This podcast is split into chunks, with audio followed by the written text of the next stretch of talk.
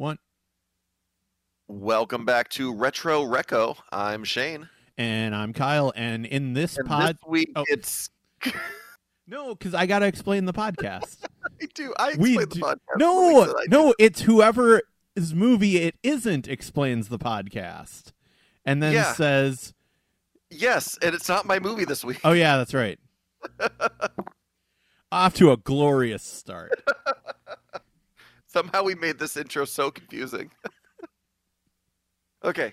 All right. Uh, I'll start over. Okay. Are we still recording? Oh, yeah. We're still recording. I'm going to leave this okay, in this let time. Me just, let me just start over. You just say your name, and then I introduce the podcast, and then say it's your movie. And then, then you introduce the movie. Okay. All right. Welcome back to Retro Recco. I'm Shane. And I'm Kyle. And in this podcast, we make recommendations to each other of movies that the other have not seen. Sometimes both of us hasn't seen it. I don't believe that was the case this week. This week was Kyle's recommendation. Uh, what you recommend to me? Uh, this week we I recommended uh, The Player, which is a nineteen ninety-two movie starring Tim Robbins, directed by Robert Altman, uh, based on a book and screenplay by Michael Tolkien. Uh, grandson of, of uh, J R R Tolkien. I don't think so. But that's not true. I just made yeah. that up on the spot. Don't don't quote me on that. I mean, it's not out of the realm of possibility, you know. No, he's way too old to be the grandson, for sure. So, um, but yeah, the, uh, this was a movie that I also realized uh, in just discussing before we started recording with my roommate. I'm pretty sure I've only watched this movie like once. Uh, but I've watched the opening to this movie dozens of times. Um, and I it wasn't that I didn't enjoy this movie on this rewatch, but it was like, this is different from what I remember. So it's it wasn't as comedic as I thought it was going to be. See, I I remembered um, so so this movie and and part of why it's remembered is it starts out with about an eight minute long uh, Steadicam shot, uh, which is very self-referential to other Steadicam shots in cinema history, talking about the Touch of Evil, um, talking about even even Rope, uh, which is a, a movie that was all done completely in full ten minute takes. And at that point in time, they could only do about ten minutes in a in a reel, in a film reel. So Hitchcock had to conveniently find spaces to cut, to hide cuts. So Rope was entirely supposed to look like it's all in one shot, like there's no cuts. And so it's very self-referential, talking about Hollywood. You literally have Buck Henry pitching the sequel to The Graduate. um, because like, well, I mean, all the three leads are still alive. Let's do it. Um, everyone pitching a Julia Roberts movie. Um, There's a lot of Julia Roberts pitching going on. So much Julia Roberts pitching going on. Um, but and yeah, Bruce I, I rem- and Bruce Willis. And I just remembered the rest of the movie having that same tone. And it really doesn't. It has it has a fun, an interesting tone on as we go on, but it's not that same kind of self-referential, um, almost a little navel-gazing at points in time, let's be honest. Um, which is why, like... Go, like this thing did very well in the Golden Globes um, because Hollywood loves movies about Hollywood. Not surprised by that. Um, yeah, if if I would have told you that, hey, Tim Robbins, did you know Tim Robbins won a Golden Globe for a movie that he's accused of murder in? Would you have guessed that it was this movie? No. No, no, no, no, no. Would have been a very different movie. Very, very different. Uh, a and I will say a better movie. Oh, it's a better um, movie. Yeah, yeah. Uh, not that this movie was was necessarily bad, um, but it was it dragged at times with the fact that they wanted to do a lot of nods and, and winks at, at Hollywood stuff. And some of that made it drag. Yeah, because apparently a lot of the cameos were um, were actually mostly improvised, which makes sense in a Robert Altman movie, because um, he, he very much has leaves a lot of room for improvisation and kind of always has. Um, but yeah, sometimes it was like the actors didn't really know what was going on. They didn't really know who Tim Robbins' character was. Um, apparently there's, there's a trivia note on IMDb that Burt Reynolds, um, basically was like, no matter what, he was going to be like, yeah, I think this guy's an asshole. Yep. Like, that's just how I'm going to play it. Cause he's, he's a, a corporate studio exec. Like, of course I'm going to hate this guy. Um, not realizing that it's like, yeah, no, he's a corporate murderer. He's a corporate studio exec who's also a murderer. Yep. That, I mean, I knew what was, they, they, they telegraphed also how it was going to end pretty early on too. Oh yeah. With, with the, uh, with the speaking of happy endings all over the place. Yep. Um, I was like, oh, I, yeah, he's totally going to get away with it. Okay. Yeah. Um, yeah. So, so in comparison, since we already made the one joke about it, Um, so in this movie, he wins a Golden Globe oh, for this portrayal of getting accused of murder, uh, which in this movie he actually did and doesn't go to prison for it. Whereas the movie that his character is accused of murder but doesn't do it goes to prison. Maybe, maybe not. Yeah. There's there's theories out there that, that it, it's supposed to be up for debate in the way that it's, it's written. Yeah. But I truly believe he didn't do it. Maybe he did. Yeah, maybe he did. Like, he doesn't even know. Like, that's the thing. Like, he doesn't truly know if he did it or not. So, yeah. Uh, but um, uh, there was some good acting in this movie, though. There was some good acting. Like, like, like we joke that like how how does how does Tim Robbins win for this and not for Shawshank Redemption? But he's really good in this movie. Yeah. Like. I also uh, forgot how weirdly skinny his arms are in comparison to the rest of his body. Yeah, like he's got a scene where he's got just a, like the wife beater shirt on, and I'm just like, oh, what is go? What? He has no muscle mass. Like, what is happening to his arms? Yeah, yeah. You forget how just tall and gangly he is, and then yeah, you get comparison to like other people, like normal looking people, um, in mm-hmm. the rest of the movie, and it's like, oh yeah. He's like a head taller than Lyle Lovett. Um, Lyle that... Lovett did an excellent job of being the, uh, um, the MacGuffin. The yeah, yeah. You just don't know why this guy is following him around, but then ends up being a detective and and a fun a fun little role. Like not not too many, um, not too long of a role. Oh, for Whoopi Goldberg, but a fun appearance. Yep. Uh, Peter Gallagher, before his eyebrows went insane, apparently. Yeah, I was wondering about that, too. I was like, his eyebrows look... T- like, he still looks like Peter Gallagher, but he doesn't look like, whoa, Peter Gallagher. Yeah. Like, I don't, I don't know how, but his, his eyebrows were not alive. Yeah, yeah. Like I said, they, they were they were somehow under control. Um, and this was this was fun timing as well. Uh, with uh, Daredevil just coming out on Disney Plus, uh, I've been rewatching that, and it's it's always fun going back and seeing earlier Vincent D'Onofrio.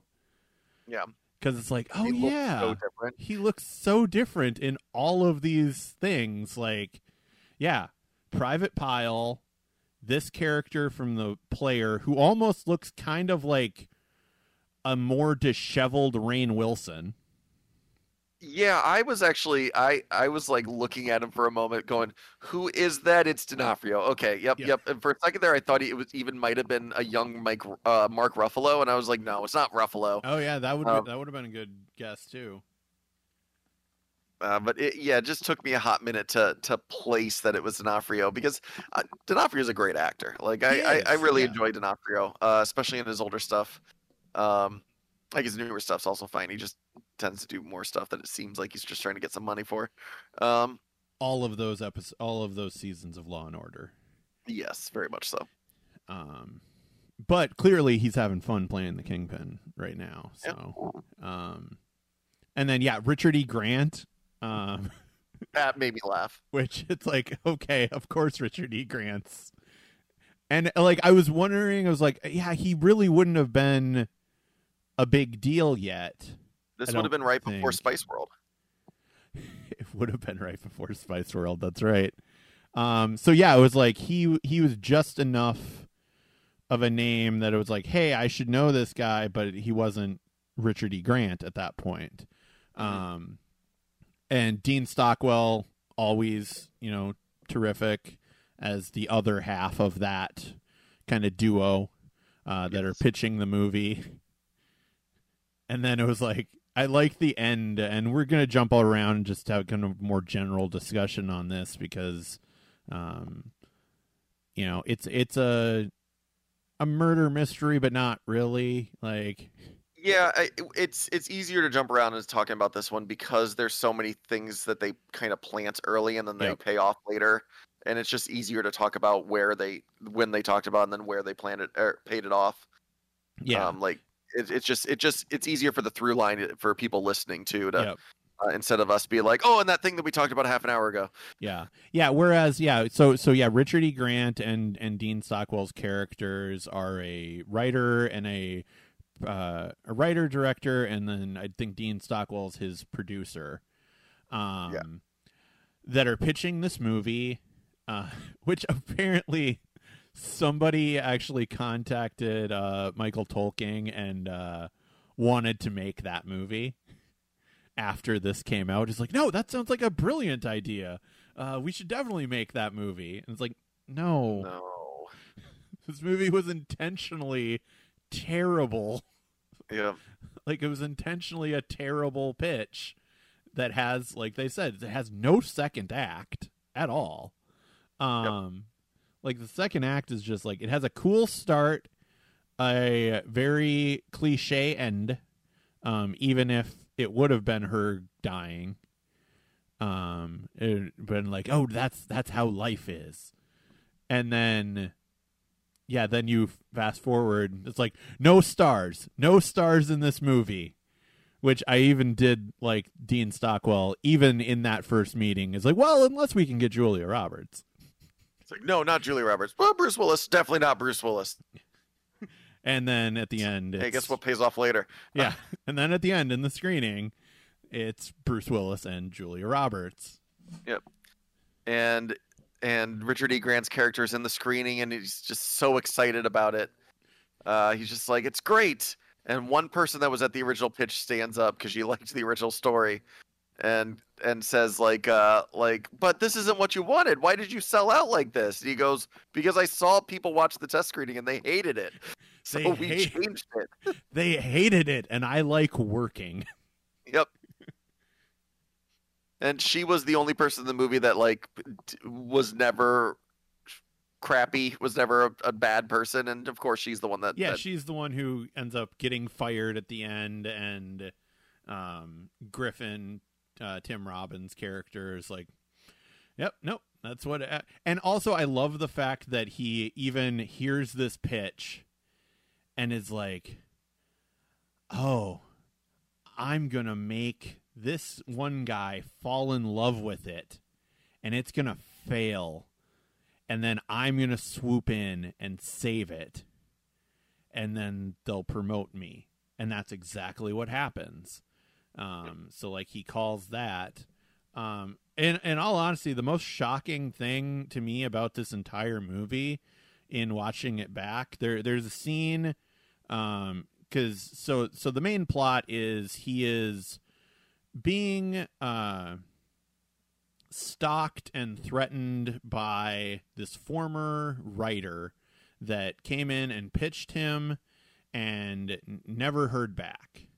Never got a no, never got an anything, just he completely ghosted. And this writer is trying to take revenge. And at the that point in time, he finds and thinks that it is Vincent D'Onofrio's character, uh, as he stops by his house and becomes extra creepy. Yeah, that makes a phone call into the and D'Onofrio's girlfriend's in there, and he's just like chatting her up while like staring through the windows and like walking around the the apartment to like stare through whichever window she's in at the time. I'm like, ugh. Yeah, it was so it was so skin crawlingly bad of like, oh no, I don't like this at all. Um, then he he meets up with Vincent D'Onofrio's character and uh, gets into a little bit of an altercation and ends up drowning him in a puddle. Yeah, which I was like, oh, they're going for this, right? Okay, all right. Um. So so that happens, and then the blackmailer apparently saw this, like the, the other writer apparently saw this somehow, and because he was probably stalking him, and uh, then begins to start blackmailing him um, about the fact and keeps sending him postcards. Um, including yeah. including one that this is the shocking moment to me, one of a snake like in the desert. It was like a welcome to te- it was like a Texas one or or something from the Southwest, but it had this rattlesnake, and he he sees that, and I'm like, oh cool, so the guy's gonna set a snake on him. You know, like saw that see can see this one coming a mile away. But the thing that shocked me is, he had a fax machine in his car? I was going to bring that up, too. I was like, what is going on with this? Like, I'm just like, yeah, I knew the, like, bag cell phones because I'm old enough to to have seen those. But I'm like, a fax machine in a car? Like, one, yep. Why? Fax machine in the car that tells him to look below the seat or something like that, and it's just right below the fax machine there's this box with the snake in it. It's like, yeah. You didn't see that earlier? Yeah, you didn't see that? Yeah.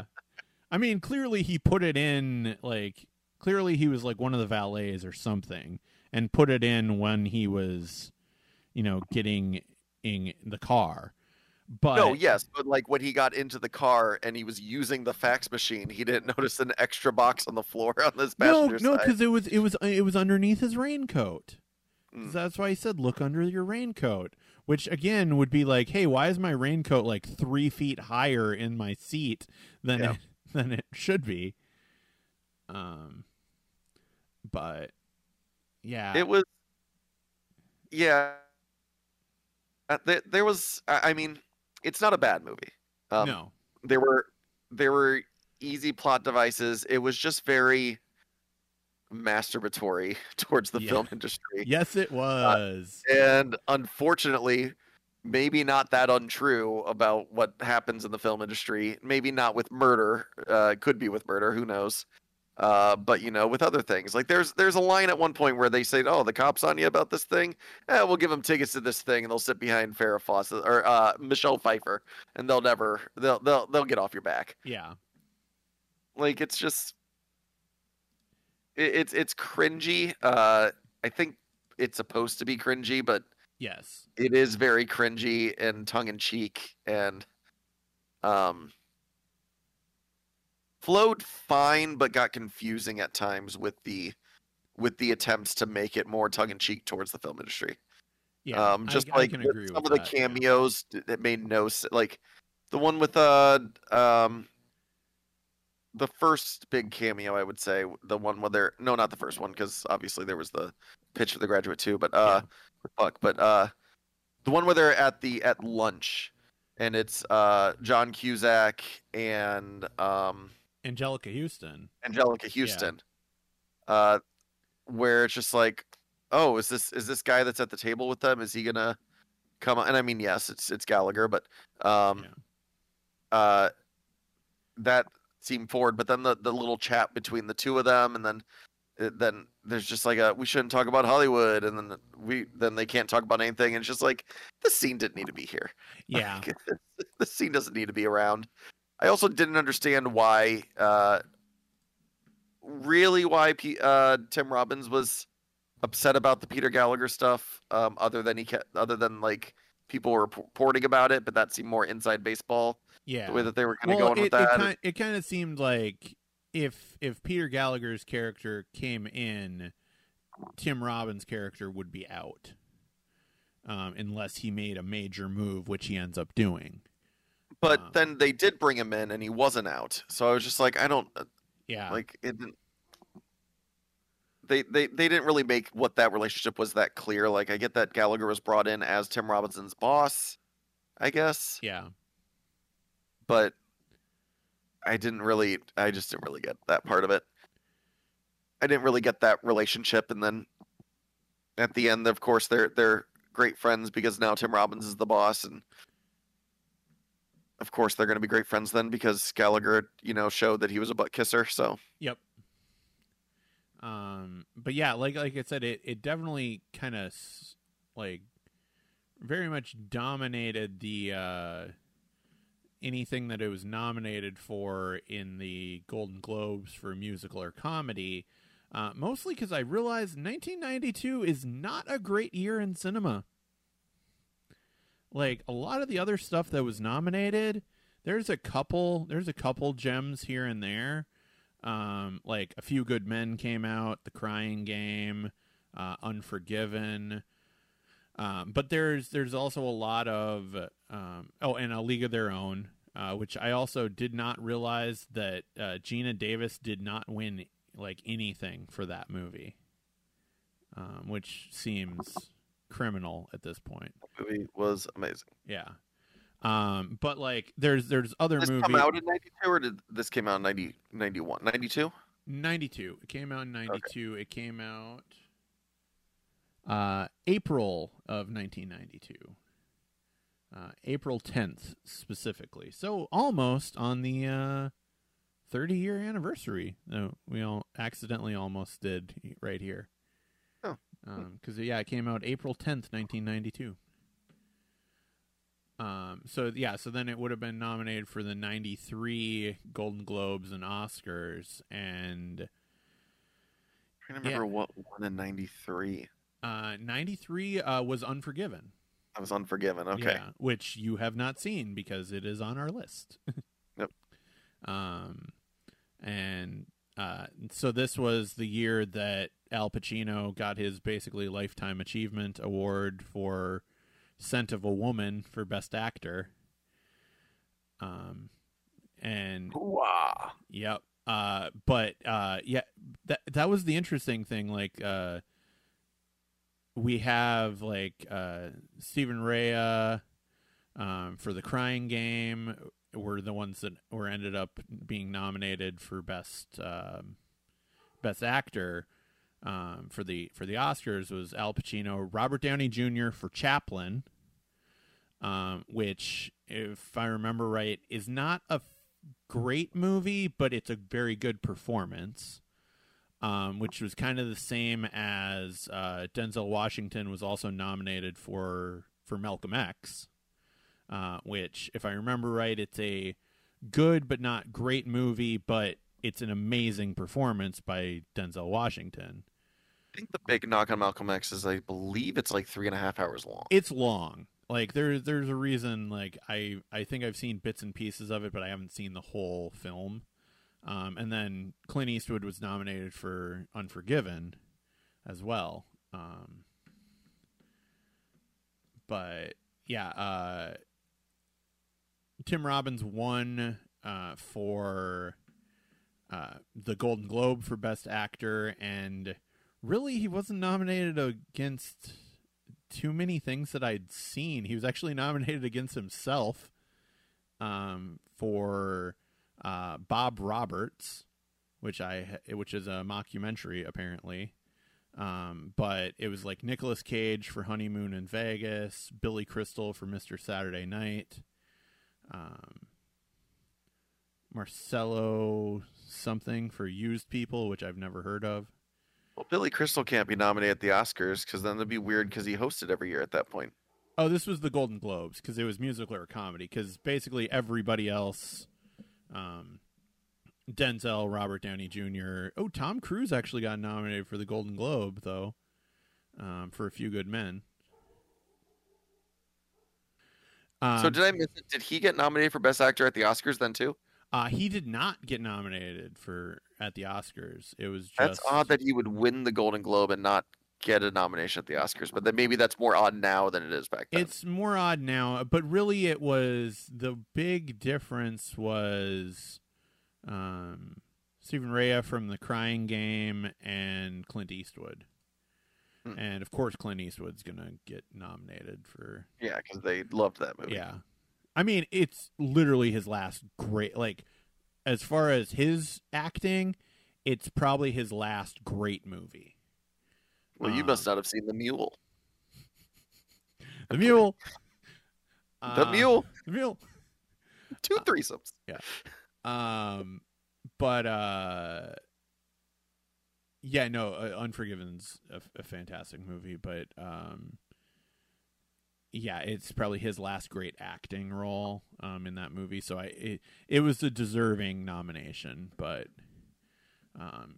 Yeah, the the Player ended up winning uh, best best picture, musical or comedy. Um, Tim Robbins for uh, best actor in a musical or comedy, and I want to say editing. Um, Tim Robbins also won for editing. Oh, that's nice. Yeah. Um, but uh. Yeah, I, I, I, I enjoyed this movie. Like you said, it's probably a little too navel-gazy and a little too self-referential and masturbatory at points. Um, it's not a bad movie. But it's not a bad movie. It's just yeah. it was it was just like this isn't like I said, this is not what I remember it being. And like mm-hmm. I said, I I don't know if it would have been good or bad if it would have kept that tone from the from the Steadicam shot. Um, or not, but um, if that would have improved the movie or if it would have just made it too, like, okay, guys, shut up, you know, because it's yeah. fun. It's fun for one, you know, little scene of the guy saying, it's like, oh, it's always cut, cut, cut, you know, oh, during a long tracking shot, which is like, that's that's funny once. Yes. But yeah, we, we didn't we didn't need it for two hours for sure. Yeah. Um, um but, yeah, I don't think there's a whole lot to talk about in the film. Do you have any any big points? Like, no, not really, because like a lot of it, yeah, I, I still just love the fact that somebody actually tried to to pitch and have have them uh, do an actual habeas corpus movie. Yeah. Um, cause that would have been, that is very funny. That is, that would have been so hilarious. Like, um, but yeah, like in some ways I wish you would have switched to the other, you, to the other option that I gave you. Um, okay. but, um, I'm glad that we got through this and, yeah, I, and, and yeah. like I said, it, it's, it's, um, It's. I think it's worth a watch. Like, if I were to recommend it to people, I would only recommend it to certain people.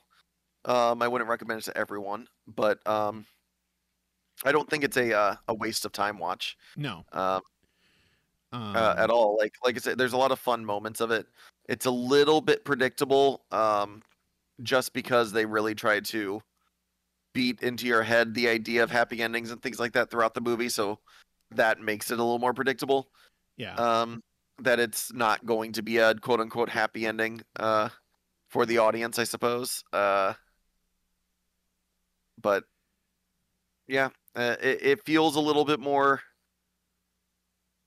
real ish now since, you know, the, the comings and goings of the things that people have done in Hollywood is, yep. is more out there. Um, yeah. it, I couldn't help but think of Weinstein. Uh, oh yeah, I, could, I couldn't help but think of Weinstein. Um, I mean, because he's because Jeremy Piven's in it. Like, of course, there's yeah. you know parallels to like Entourage, um, which it's like wow, like Piven, whoever whoever you paid to get your hair done, um, thank God you did because it was looking it was, very bald, like... it was looking bad there for a while. Mm-hmm. Um, before before you became a star and could afford your hair plugs. I was going to say, there was a shot from behind where, where you could see the back of his head, and I'm like, oh, no, Jeremy. Yeah. Like, that is not what your hair looks like now, but I'm pretty sure this one is real. Yep. Yeah, exactly. Um, but yeah, yeah. It, like I said, it's it wasn't quite what I remembered it being, um, but I, I still had some fun with it. Um, and like I said, I, I've I've literally watched that tracking shot um, multiple times. But that, and then I also realized like it's not that astounding technically now, like with with how films have progressed. Like it's not as like visually stunning as when I first saw it in like two thousand eight, you know. Yeah. And then obviously well, when it, and they had like Birdman come out and yeah. like the hallway scene and, and Old Boy and and uh and Daredevil and like, you know, just just these these long tracking shot kind of ideas that they, they I mean that was more stationary, but still uh yeah. these long these long tracking shot ideas where yes, some of these are, are made with uh, a lot of these are still made with movie magic and they're cutting and yeah. and jumping and things like that, but they hide it so that it's so that you can't tell it and it looks like a tracking a, a long track. Yeah. Yeah, if anything the the thing that's astonishing about this one is just the the amount of floating pieces and the fact that it's like, as even scripting wise, like you were able to time this correctly. Um, and like, yeah, as we're moving from this one portion of the scene, we then pick up on this conversation and then yes. follow that. And then we pick up on this and then somebody else walks in front and it's like, okay, I, I like that, that thing, but now it's been, it's been done to death really, like since, um and and done better, um and and also in those those couple uh things. And i i do actually like the I just remember because I can't even remember which movie he was talking about, but the one guy who's definitely supposed to appear to be more of the the studio corporate side is talking about, you know, your big like Touch of Evils and Ropes. And then this other guy throws in this like indie movie and it's like, oh, of course, that's the like film snob. Like, oh, what about this? And it's like, nobody's ever heard of that. It's like, ah, I didn't see that one.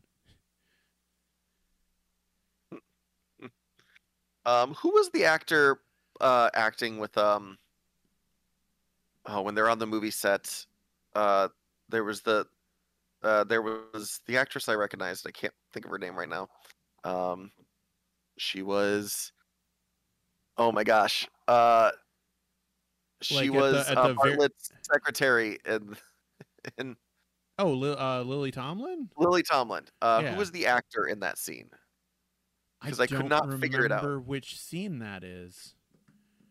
Because um... they're like they're filming a they're filming a detective story or something. They're on set. And I thought it was Thomas Hayden Church for a minute, but then I like the guy didn't look. He sounded like him, but he didn't really look enough like him. And I was like, I don't know who this actor is. Ooh. I was like, and there's a few times where they fl- like when they were in the uh, the art exhibit or whatever it was, and they were flashing two people in the crowd that I'm pretty sure people were supposed to recognize. That I was like, ooh, your time in Hollywood did not last long. Yeah, because I have no idea who you are. Yep. Um. Yeah. Let me look and see. Um, it would help if I could spell Tomlin right. But I mean, there was a lot of uh, a lot of cameos, so it's not one of those things that I was like, oh, I'll just jump onto the thing and see if I find his name. And I was like, yeah, there's, yeah, there's no there's way. So but... many. Yeah, I'm trying to get a still shot because I'm guessing you're watching it right now. I'm not. Oh, you're not? Okay. Yep. Well, weirdly I mean, enough, I'm one not, of the few times I'm not going to be able to find that scene. Um, but I did, I did like, um, in the cameos, I did like the fact that, um, it was, uh, Peter Falk and, uh, Susan Sarandon at the end.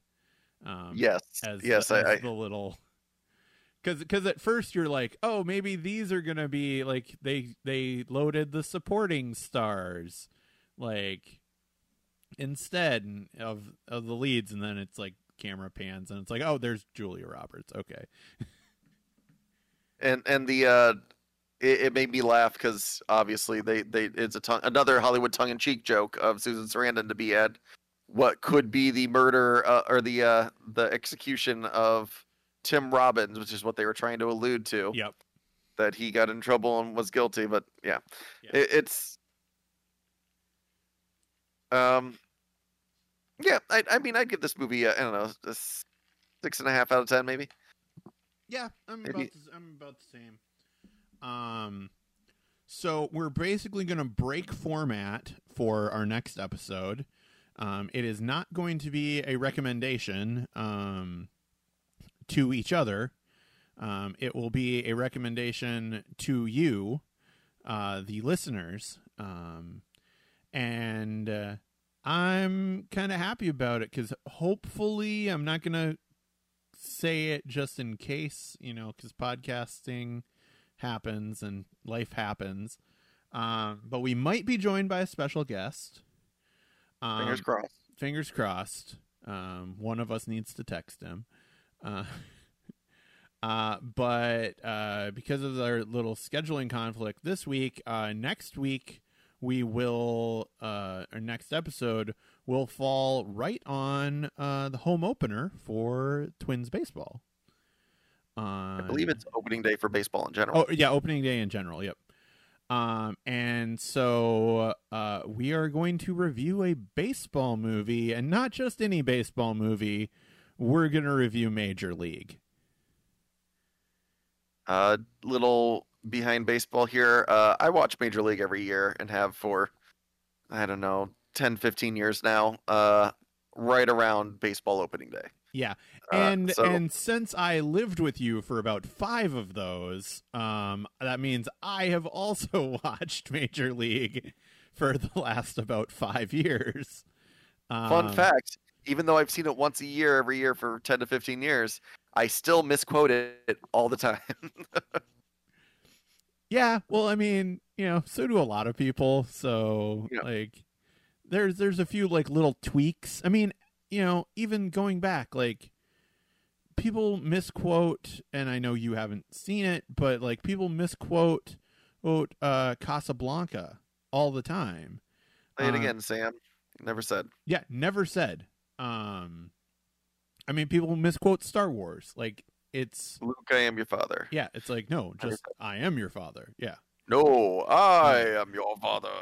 Yeah. So it's like, it, it happens. Um, but yeah, we, uh, we're going to watch Major League. Um, obviously a very influential film, which we'll talk about a lot more. Um, you know, it's one of my favorite sports movies. Um, And it then influenced probably my favorite sports T V show, yeah, you know, ever, ever in Ted Lasso. Because if you don't know already, basically the premise of Ted Lasso, the, the overarching story is pretty much Major League. Yeah, the setup, the setup is, is basically Major League, but that's yeah. all we'll say about Ted Lasso yeah. because everyone should watch it. Yeah, because you should go out and watch it. Yeah. Amazing. Um, But yeah, so but but it's also you you have in in that it's like you realize like, oh, hey, this is a lot like Major League. That's kind of cool. Um, and then like you see little moments of that that in basically every baseball movie since is either trying to be some form of Major League or taking some little elements and either doing it better in some cases or worse in other cases, like the sequels. Yeah, the sequels to Major League are, are very much a you can you can pass on that. Yeah, didn't we try to watch two once and then we just got real sad and turned on the first one instead? Yeah, so we tried to watch two because Major League, the first one, got taken off of one of the streaming services. Yeah. But but two was still on there, so we started two, and then I was just like, I'm just gonna buy it. And then yeah. I bought the first one, uh, so that we could still watch it because boy oh boy two two is not good. Yeah, I didn't remember it being that bad, but it's bad. I remember it being better, but I also remember that from a time of a much younger Shane who yeah probably would have just liked anything that was the sequel to Major League at the time. Yep. Um, I remember liking sequels to movies that I should never ever watch because they were just sequels to a movie that I liked and I was under the age of fifteen. Yeah. Yeah, I've also seen Mortal Kombat Annihilation. That one's just for Dustin if he ever listens to this. Oh, he won't. Yeah, I know. um but yeah uh so so uh we will be back. Until then, you know, make sure to like and subscribe and leave reviews on iTunes, I guess, or Apple Podcasts, whatever they call it now. Um follow me at Knocked Out Films. Shane, you got anything else coming up? Uh be good to each other.